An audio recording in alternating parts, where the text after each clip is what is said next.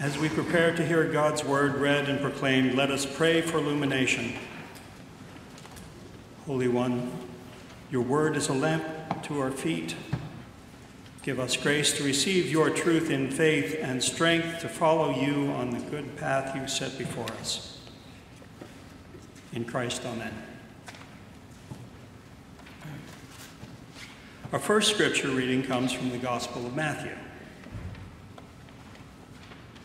Then Jesus was led up by the Spirit into the wilderness to be tempted by the devil. He fasted for 40 days and 40 nights, and afterward he was famished. The tempter came and said to him, If you are the Son of God, command these stones to become loaves of bread. But he answered, It is written, One does not live by bread alone but by every word that comes from the mouth of God. And the devil took him to the holy city and placed him on the pinnacle of the temple, saying to him, If you are the Son of God, throw yourself down, for it is written, He will command His angels concerning you, and on their hands they will bear you up so that you will not dash your foot against a stone.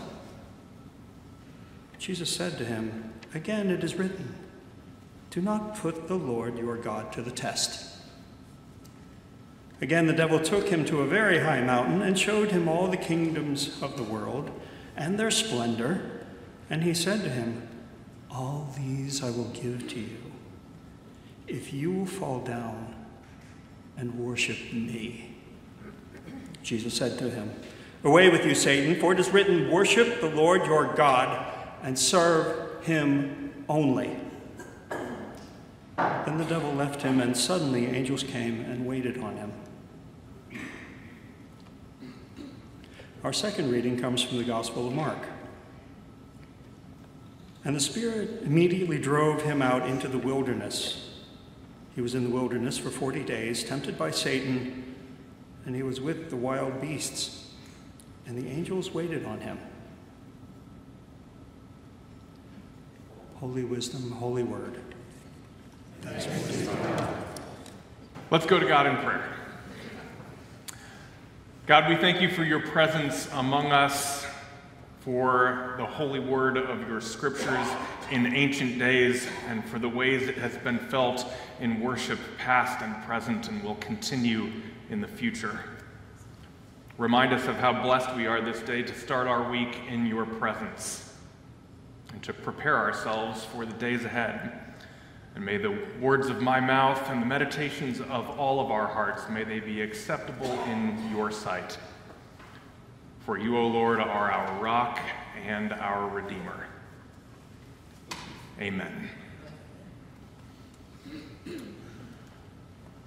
Several years ago, David Brooks published a book called The Road to Character. It is full of real stories about people who spent time and effort in forming a significant life. Dorothy Day, Samuel Johnson, George Marshall, Bayard Rustin, these are some of the individuals who are mentioned in that book. Some of the names might mean more to you than others. The stories have a common thread. The road to character is a long and a challenging one, but it is worth it. We see it through these various individuals who learned something significant about life through periods of self examination or struggle or difficult things they learned about love. Always through some form of challenge or testing in life. This morning's Bible story, the readings you heard from Matthew and from Mark, might be quite at home in that very same book. At first, these stories seem like the stuff of fantasy, but on closer examination, it is very much a story about the world in which we live. This story is about the power of temptation and the power of greed it is about the dangers of idolatry, idolatry, which means centering your life around the wrong thing. And it is about getting lost and finding your way again in life. All of those things are part of this story, and I could go on and tell you about others. It's a very rich text. In this story, The basic idea is that Jesus goes to the wilderness to prepare for his ministry. He takes the time and accepts the challenge to grow into the spiritual person God created him to be. So let's look closer this morning. We are in the midst of a sermon series called Becoming Jesus. In this series, we are looking at stories from early in Jesus' life and ministry, stories about how he prepares for his ministry. Last week, we looked at the only account we have of Jesus' childhood. In that story, we saw that Jesus was not some all knowing God child, but that he grew and increased in wisdom over the course of his life. This week, we look at a similar idea. Jesus was not born a spiritual giant, but he had to go through a process of preparation and struggle a process he would continue to renew throughout his life and ministry. As we look at the story, we'll stop for some short detours to explore some of the, some of the specific things going on in the text. And I want to start with what happens immediately before this story begins.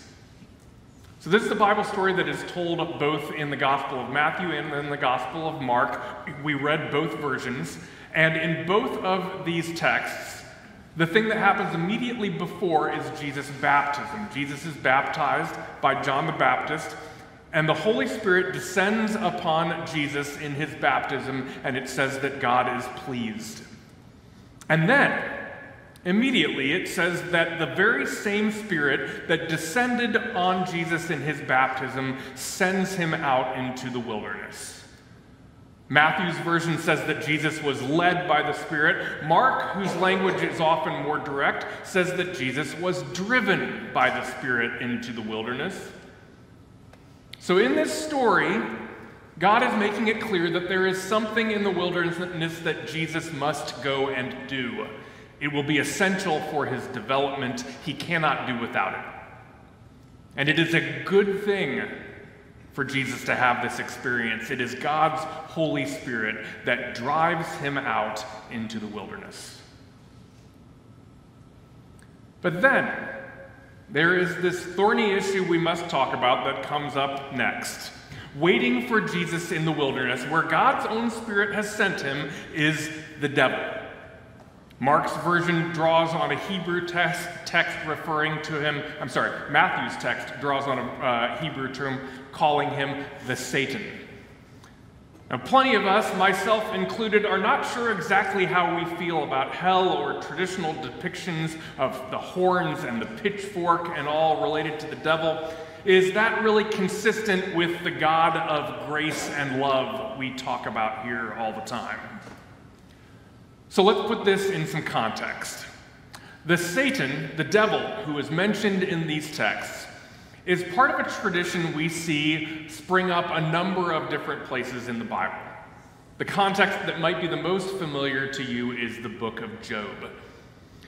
In that story, Satan is depicted as a member of God's heavenly court who is who becomes sort of a fallen angel.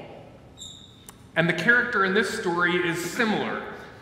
He clearly knows God and knows scripture, and in this story, the devil quotes scripture to Jesus even as he offers him temptations. So, this devil is familiar with God and familiar with God's power, but wants to see if he can cause it to be used for evil rather than for good. The devil in this context is a sort of literary device that brings to life the struggle between good and evil in the world. And if you do not wish to buy into the visuals of horns and pitchforks with relation to the devil, here you have something else.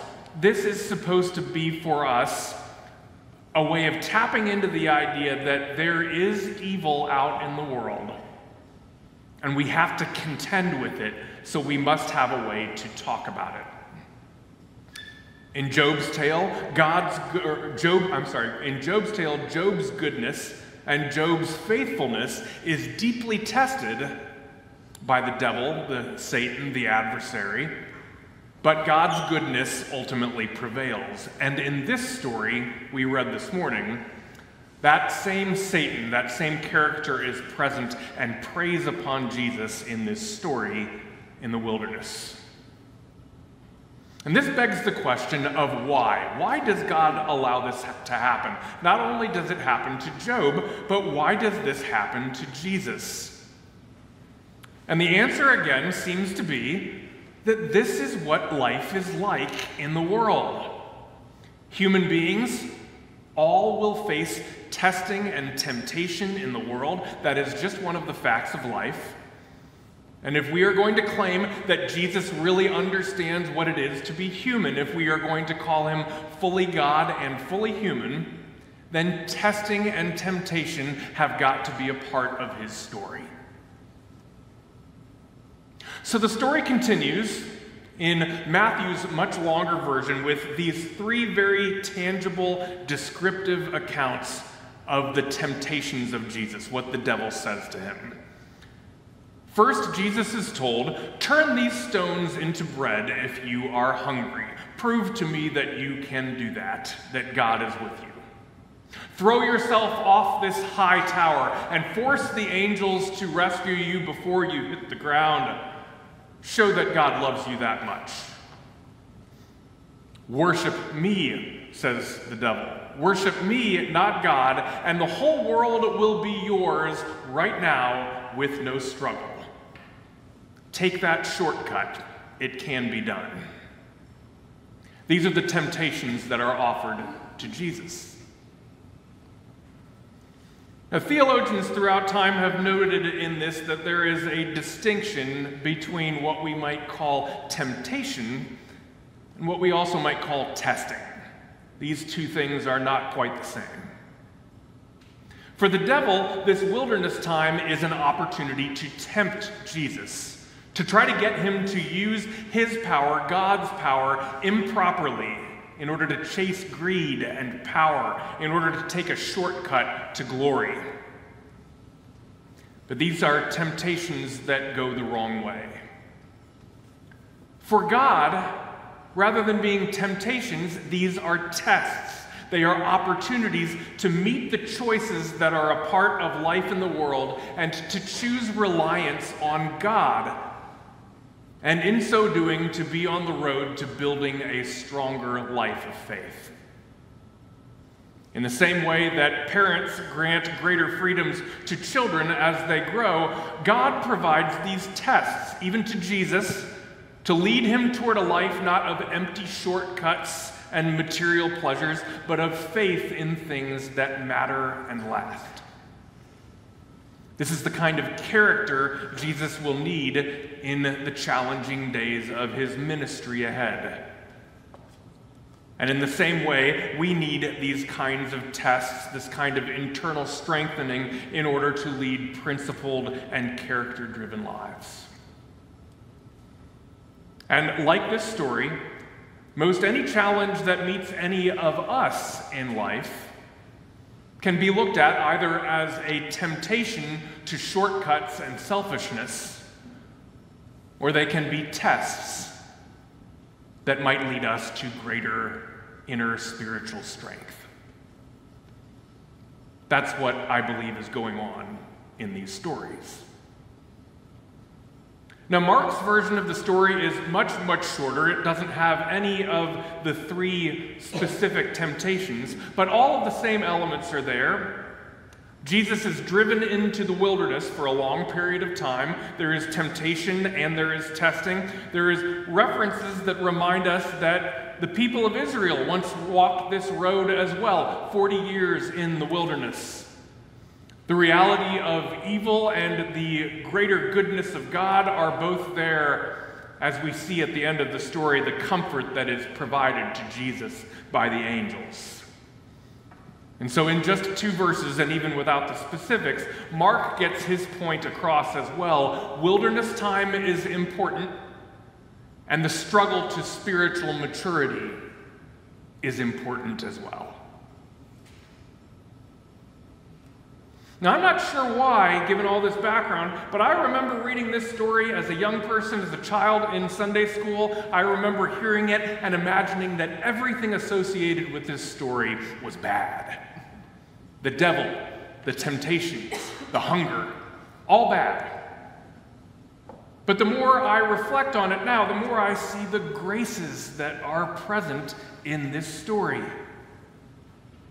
It is a story all about the hardships and choices that are inevitably a part of life. And it is a story that reassures us that God wants to guide us through these struggles into a life of faithful living directed toward things that matter. And wilderness, wilderness too, is not at all a bad thing, though it usually feels that way when you're in it. All of us at times experience wilderness periods of life where we wander a bit in search of what we're supposed to be doing next, unsure of what choice we're supposed to make. And this story suggests that even though we may not always know it at the time, God is near, perhaps nearest to us in those wilderness times. When we are not able to struggle all on our own, and when God is preparing us for what lies ahead. This story is about Jesus' spiritual development. And the last thing I'll note about it is that it takes time.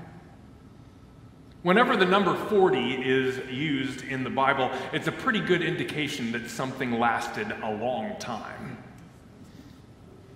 And for, so, for those among you who may be currently facing a season in life in which you are feeling tempted or tested, or where you are wandering in search of what you should do next, and if it feels like it's been lasting a long time,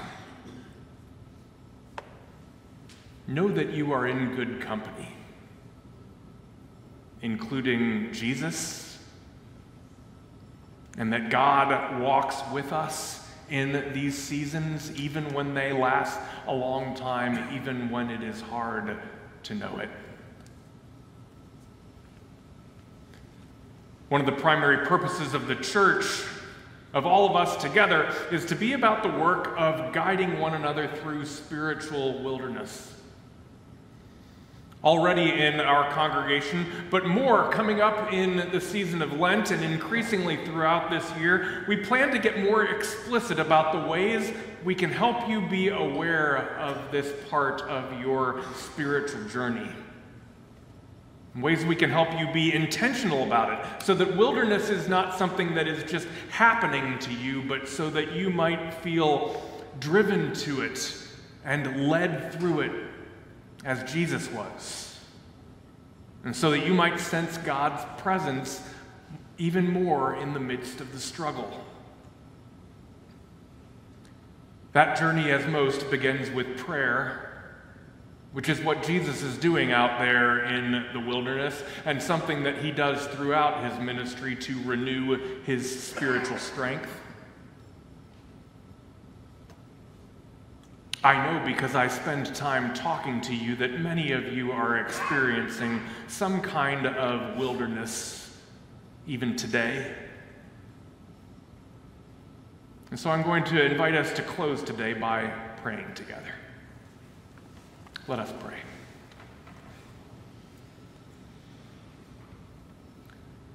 Gracious God, be present with us, here together and with each one of us as we struggle with temptation and testing and wilderness in life. Perhaps even today, people here right now are feeling tempted by greed or pride or addiction or some other shortcut to happiness that will most likely lead to greater misery. Help us, God Guide us, keep us from harm, give us strength. Temptations will come in life, O oh God, but help us to receive them, to meet them, to deal with them, We need not rely on our own strength, but we can pray for strength from you to see us through it. And then we might discover that there was more goodness and depth of character in our hearts than we first realized. And we might, through you, grow and increase in wisdom as Jesus did.